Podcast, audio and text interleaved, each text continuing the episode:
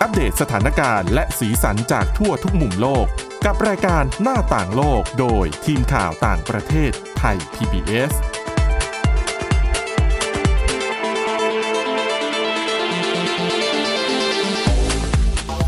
ต้อนรับคุณผู้ฟังสู่รายการหน้าต่างโลกนะครับ วันนี้พบกับเรา 3 คนผมก้าวพงศธรสุขพงศ์คุณกรีน จิราวัตรมาสุข แล้วก็น้องใหม่ของเราของโต๊ะต่างประเทศอันแนะนำตัวหน่อยครับ ครับ สวัสดีครับ ชื่อจิรศักดิ์จันแก้วครับ ชื่ออมจันน้องครัจับนผม น้องจันนี่ก็จะมาเป็นผู้สื่อข่าวเป็นเป็นน้องใหม่ของโต๊ะข่าวต่างประเทศของเรา แล้วก็จะมาเราก็เลยเอามาลองเชิงในการจัดวิทยุหน่อยอ่ามาดูอ่าสิว่ามีเรื่องราวอะไรมาเล่าให้คุณผู้ฟังอ่าฟังกันเราเริ่มกันที่น้องจันเลยนะฮะ น้องจันพาไปที่ไหนเอ่ยอ่าพาไปที่ประเด็นนี้แล้วกันครับ ปัจจุบันเนี่ยในโลกเราเนี่ยมีประชากรมากถึง 7,500 ล้านคนนะครับอืมแล้วก็อีก 30 ปีข้างหน้าเนี่ย ประชากรของโลกเนี่ยจะเพิ่มขึ้นเรื่อยๆเรื่อยๆเรื่อยๆมากถึง UN ได้คาดการณ์ว่ามากถึง 9,100 ล้านคนนั่นเองนะครับ คิดว่ามันก็เป็นเรื่องที่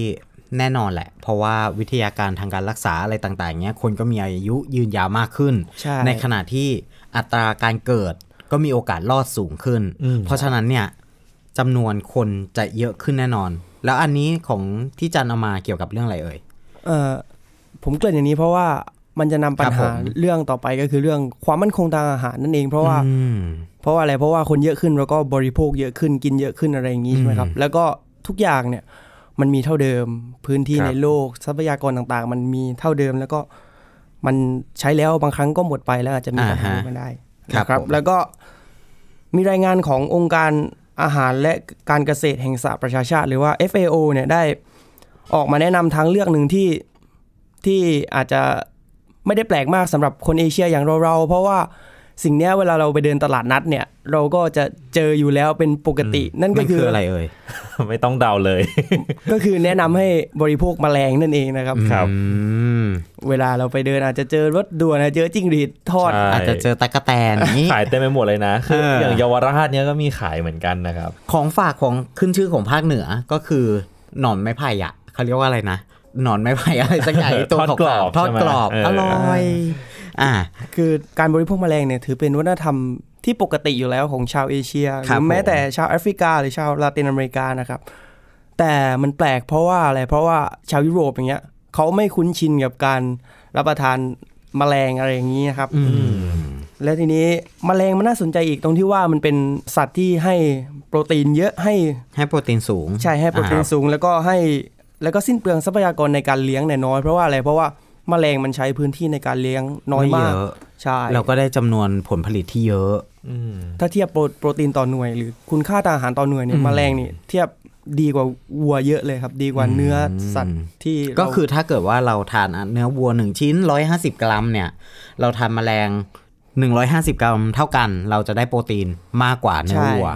น่าจะมีส่วนอ๋อในเรื่องของเวลาปรุงอาหารด้วย ทีนี้อืมอย่างเนื้อวัวที่เรากินกันนะครับครับ พอใช้เนื้อวัวปุ๊บมันมี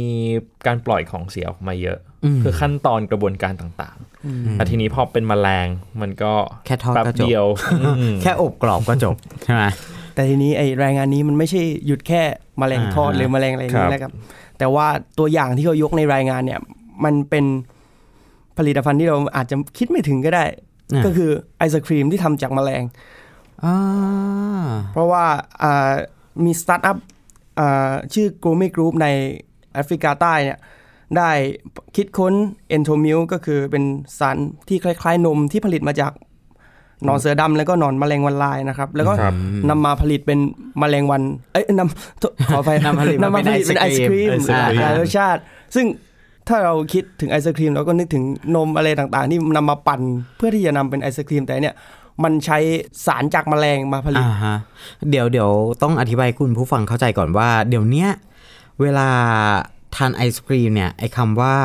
รสชาติรสสตรอเบอรี่รสนู่นนี่นั่นส่วนมากมันจะเป็นการแต่งกลิ่นใช่ก็คือจะไม่มีการไม่มีการใส่ส่วนผสมของของสตรอเบอรี่ไปจริง ๆ ของอะไรไปจริง ๆ ส่วนมากจะเป็นการแต่งกลิ่นแล้วก็พอเอาแมลงมาทำพวกเนี้ยมีส่วนผสมของอาสารสกัดที่จากแมลงที่มันทำให้อ่าคคล้าล้ายยๆกับนมใช่มันก็ทำได้แล้วก็แต่งกลิ่นเข้าไป มันก็ทำให้เกิดหลายรสชาติใช่แล้วก็ ก่อนหน้าเนี้ยเคยมีรายงานออกมาเกี่ยวกับเรื่องของการอ่าเกี่ยวกับเรื่องไอศกรีมแมลงเนี่ยแหละครับเขาก็บอกว่ามีการทำไอศกรีมแมลง แล้วคนก็แบบว่าจะหยีกันหรือเปล่า เพราะว่ามันเป็นแมลงแต่พอผลมันออกมาจริง ๆอะมันก็เหมือนกับไอศกรีมทั่วไป ที่ดูไม่รู้เลยว่าทำมาจากแมลง แถมรสชาติเนี่ยก็อย่าอย่าเรียกว่ารสชาติดีกว่า เรียกว่ากลิ่นดีกว่า การแต่งกลิ่นก็แกะเอ่อแต่งคล้ายกับไอศครีมตามท้องตลาดทั่วไปใช่ก็ไม่ได้แตกต่างอะไร อืมซึ่งอันมันี้นน่าสนใจ คนที่คิดค้นไอศครีมเนี้ยก็เป้าหมายก็คือต้องการพลิกโฉมความภาพจำของเราจากแมลงที่แบบยีอืมๆในคนยุโรปอะไรเงี้ยให้ให้กลายเป็นอาหารได้นะครับเขาก็ยืนยันว่าฟาร์มที่ใช้เลี้ยงแมลงเนี่ยสร้างมลพิษน้อย อืมอ่าไม่กว้างไม่ใช้น้ำไม่ใช้อาหารทรัพยากรที่เยอะมาก เพียงแค่มีพื้นที่เล็กก็สามารถเลี้ยงได้นะครับ แล้วก็ที่สำคัญที่สุด บริษัทวิจัยของอินเดียได้ออกมาชี้ว่าในปี 2023 เนี่ยมูลค่าของตลาดแมลงเนี่ยตลาดอาหารที่ทำจากแมลงเนี่ยจะ มีมูลค่าการตลาดสูงถึง 1,200 ล้านเหรียญสหรัฐนะครับอืมพี่ไทยของเราควรจะต้องยึดเป็นใช่อาชีพหลักแล้วล่ะเพราะว่าอย่างอย่างที่บอกว่าคนเอเชียค่อนข้างจะคุ้นชินใช่ครับคนไทยเนี่ยเป็นหลักๆ เลยนะ ที่บริโภคแมลงไม่ว่าจะเป็นตั๊กแตนรถด่วนรถด่วน มียิ่งกว่าพวกนี้อีกนะที่ผมพูดไว้ตอนต้นว่าเป็นหนอนไม้ไผ่อะอืมมันคือรถด่วน คือนอกจากคนไทยเนี่ยในใน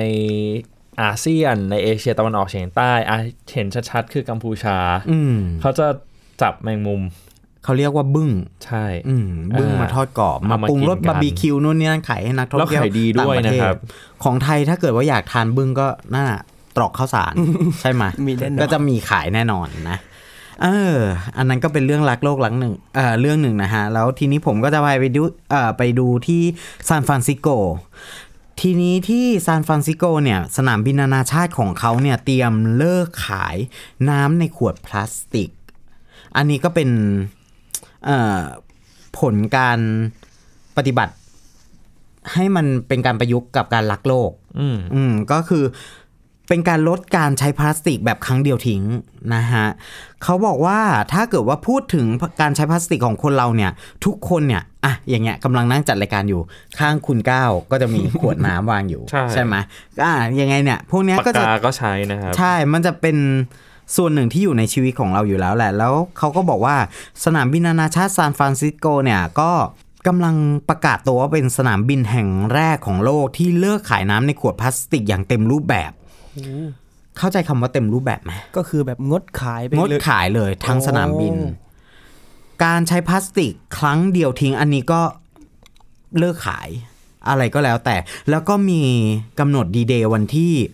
20 สิงหาคมนี้อืมก็ใกล้จะถึงเต็มที่แล้วนะฮะ เร็วๆนี้นั่นเองนะเขาบังคับอะไรบ้าง เขาเรียกว่าบังคับทุกร้านทุกอย่างที่อยู่ในสนามบินไม่ว่าจะเป็นร้านค้าร้านอาหารแล้วหรือว่าตู้กดน้ำ ครับ ก็คือมีกฎออกมาเลยว่า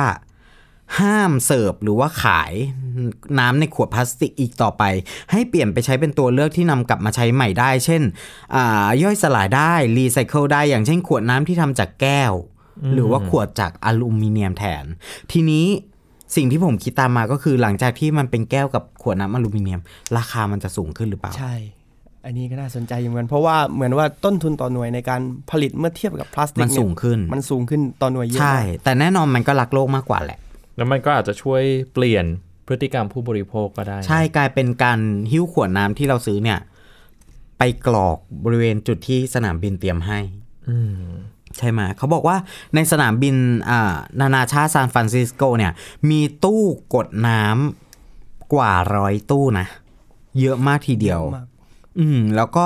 การนำข้อปฏิบัตินี้มาใช้เนี่ยเป็นผลพวงมาจากข้อบังคับที่ได้รับการอนุมัติจะเอ่อในปี 2014 ว่าด้วยเรื่องของการให้สถานที่ที่ทางการเมืองเนี่ยดูแล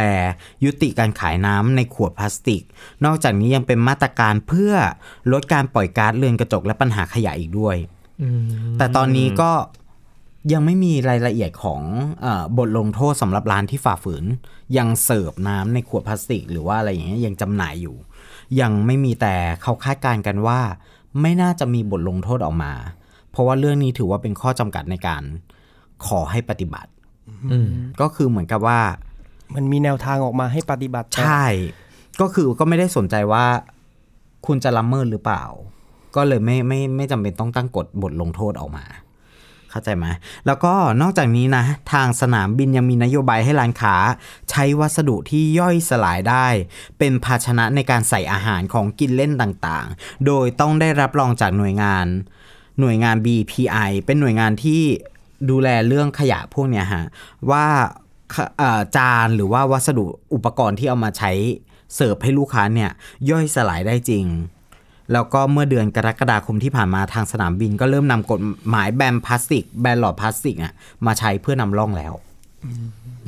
ถือว่ามันเป็นการเริ่มต้นในการเปลี่ยนพฤติกรรมคนไปแบบใช่เยอะเหมือนกัน เพราะว่า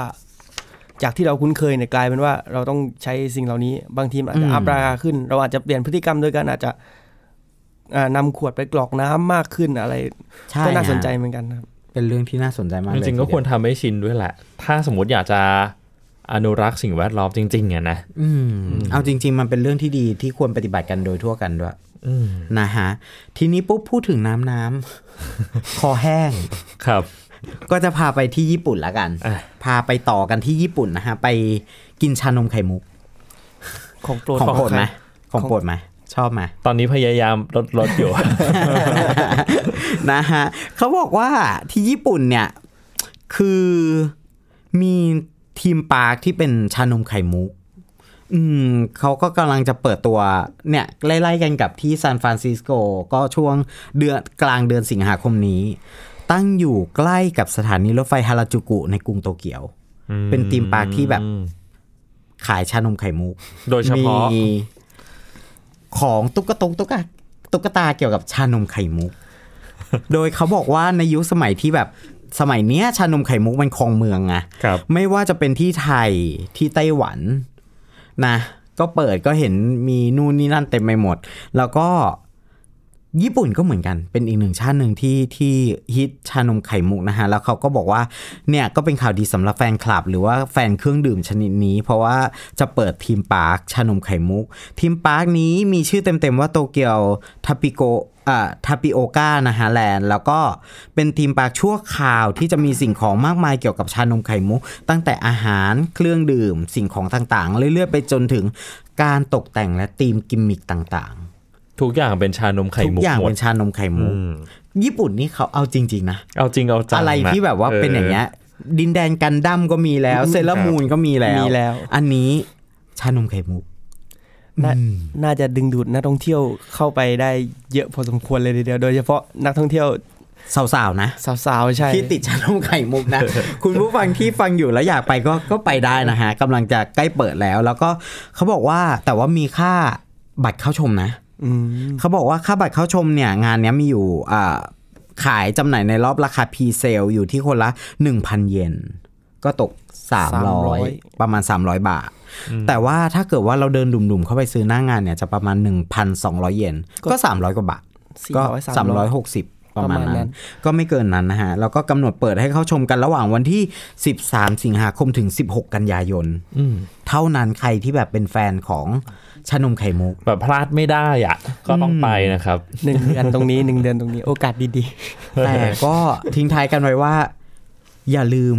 อย่าทานชานมไข่มุกจนลืมรักษาสุขภาพละกัน ออกกำลังกายควบคู่กันไปด้วย เพราะว่าถึงแม้ว่าในชานมไข่มุกเราจะลดความหวานลงแล้ว แต่ตัวไข่มุกที่ต้มก็เป็นแป้ง ใช่ใช่และน้ำตาลล้วนใช่ๆนะฮะ นะครับ อืมอะเดี๋ยวช่วงที่สองนะครับไปอัปเดตสถานการณ์ในฮ่องกงกันว่าตอนนี้เป็นยังไงกันแล้วบ้างครับ หน้าต่างโลกโดยทีมข่าวต่างประเทศไทย PBS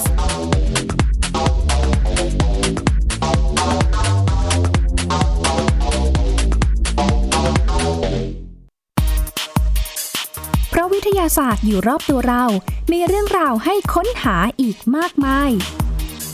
ทคโนโลยีใหม่ๆ เกิดขึ้นรวดเร็วทำให้เราต้องก้าวตามให้ทัน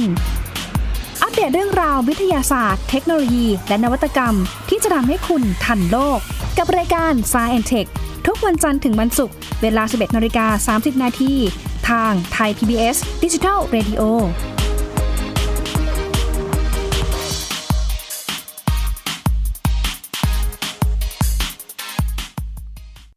มากกว่าด้วยเวลาข่าวที่มากขึ้น จะพัดพาเอาฝุ่นออกไปได้ครับ มากกว่าให้คุณทันในทุกสถานการณ์ ตามที่กฎหมายดังกล่าวกำหนดเอาไว้ มากกว่ากับเนื้อหาเที่ยงตรงรอบด้านนำมาใช้ในคดีเมาแล้วขับ มากกว่า ในทุกทางออกของสังคม ป้องกันไม่ให้ปัญหาเกิดขึ้น มากกว่ากับข่าวรอบวันในทุกมิติ เครนก่อสร้างเกิดอุบัติเหตุขึ้น มากกว่าด้วยการวิเคราะห์ที่ตรงจุด ความพยายามของภาครัฐที่จะแก้ปัญหา และมากกว่ากับทีมข่าวมืออาชีพ ข่าวไทย PBS ให้คุณได้มากกว่า สบัดจินตนาการ สนุกกับเสียง เสริมสร้างความรู้ในรายการ เสียงสนุก ทุกวันจันทร์ถึงวันศุกร์เวลา 16 นาฬิกาถึง 17 นาฬิกา ทางไทย PPS ดิจิตอล Radio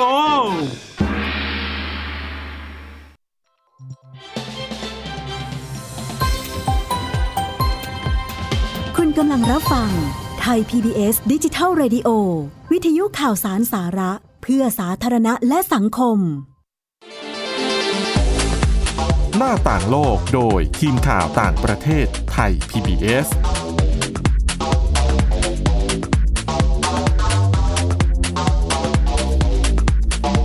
กลับมาสู่ช่วงที่ 2 ของหน้าต่างโลกนะครับ อย่างที่เมื่อกี้บอกไว้ว่าเดี๋ยวเราจะไปอัปเดตสถานการณ์ในฮ่องกงกันสักครับหน่อยผมเพราะว่าเมื่อช่วงสุดสัปดาห์ที่ผ่านมาต่อเนื่องมาจนถึงวันจันทร์เนี่ย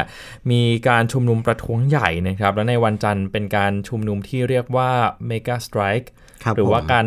นัดหยุดงานอืมและส่งผลกระทบเป็นวงกว้างมากเลยนะครับ มีความวุ่นวายเกิดขึ้น ทั้งในรถไฟฟ้าใต้ดิน แล้วก็ที่สนามบินด้วย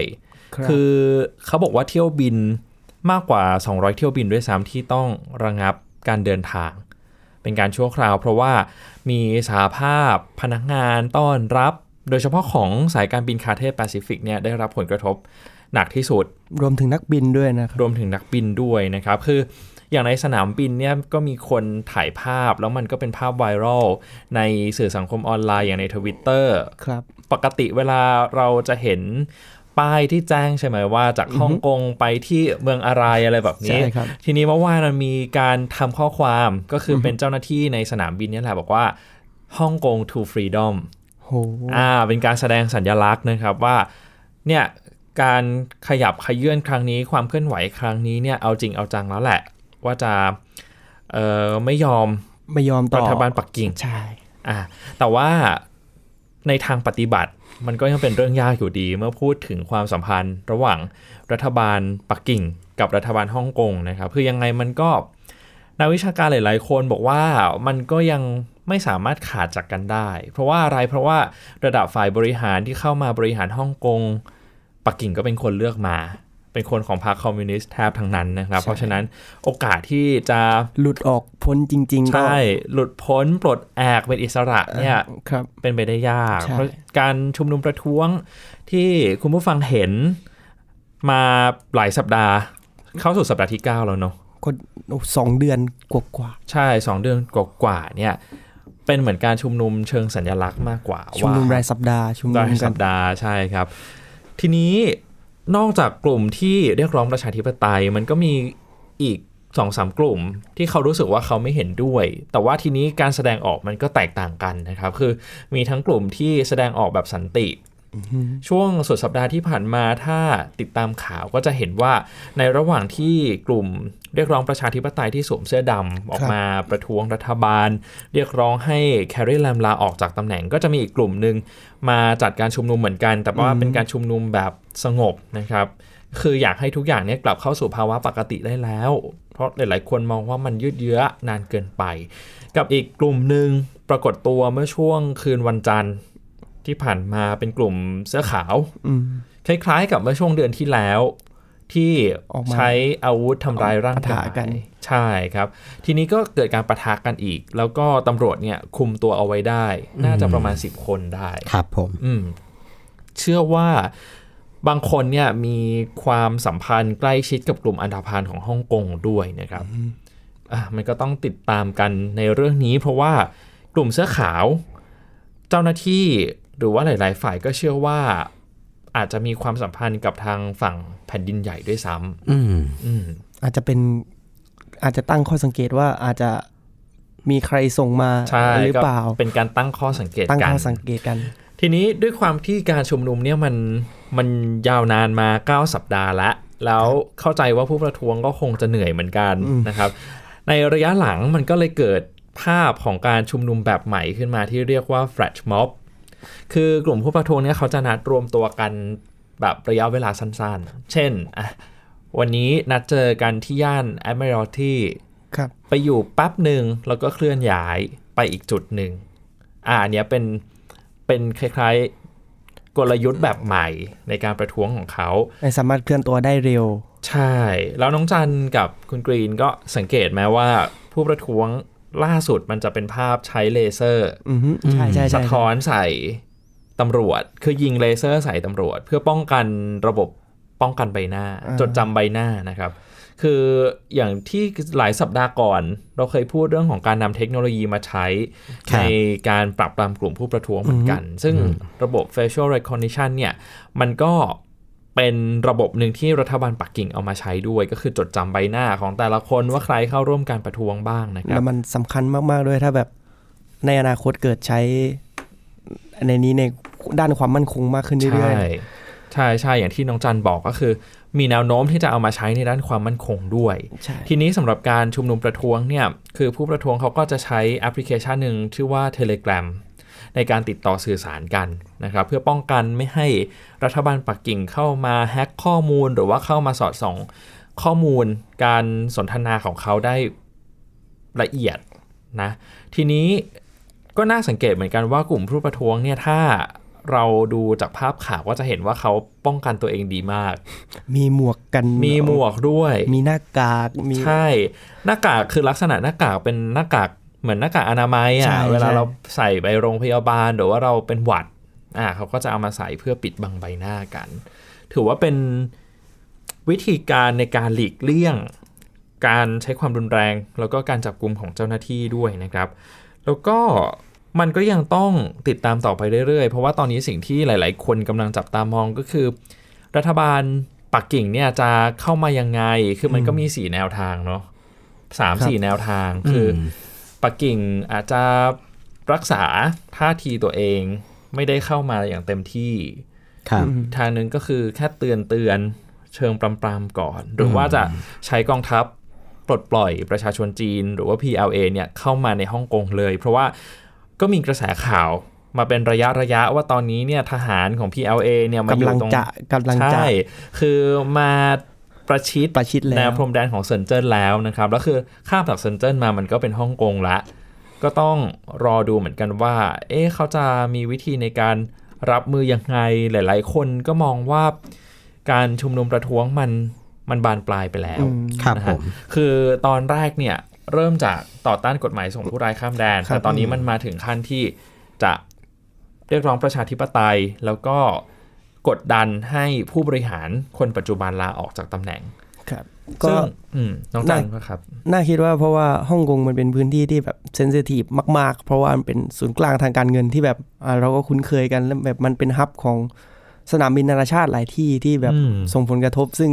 เนี่ยวันจันทร์ที่ผ่านมาเราก็เห็นแล้วว่า มันเป็นอัมพาตไปจริง ๆ ในการขนส่งทางอากาศในหลาย ๆ พื้นที่นะครับ ใช่ครับ ทั้งน่าทาคิดงบกทางอากาใช่ศอืมน่าคิดว่าจีนจะรับมือกับกับท่าทีอย่างนี้ของผู้ประท้วงชุมนุมประท้วงในฮ่องกงอย่างไร เพราะว่าดูแล้วทางตำรวจฮ่องกงก็ทำได้ศักยภาพในการทำก็เท่าที่เราเห็นนั่นแหละครับ ว่าน่าจะแค่อ่าสลายรายสัปดาห์หรืออะไรอย่างเงี้ยแต่ถ้า มันเป็นระยะยาวไปอย่างเงี้ยจะน่าคิดว่าจะดำเนินการต่ออย่างไร ใช่ แล้วยิ่งมีความรุนแรงเกิดขึ้นจากกลุ่มใช่ผู้ประท้วงก็เหมือนกับการแหย่รังแตนอืมนะครับต้องรอดูแหละว่าสุดท้ายแล้วเนี่ยรัฐบาลปักกิ่งจะมีวิธีจัดการยังไงนะครับอืมก็เป็นเรื่องที่ต้องติดตามกัน โอเคอะทั้งหมดก็คือประเด็นรอบโลกที่ครับนำมาฝากคุณผู้ฟังในวันนี้นะครับ วันนี้เราทั้ง 3 คนลาไปก่อน สวัสดีครับ สวัสดีครับ ติดตามรับฟังรายการย้อนหลังได้ที่เว็บไซต์และแอปพลิเคชันไทย PBS Radio ไทย PBS ดิจิทัล Radio วิทยุข่าวสารสาระ เพื่อสาธารณะและสังคม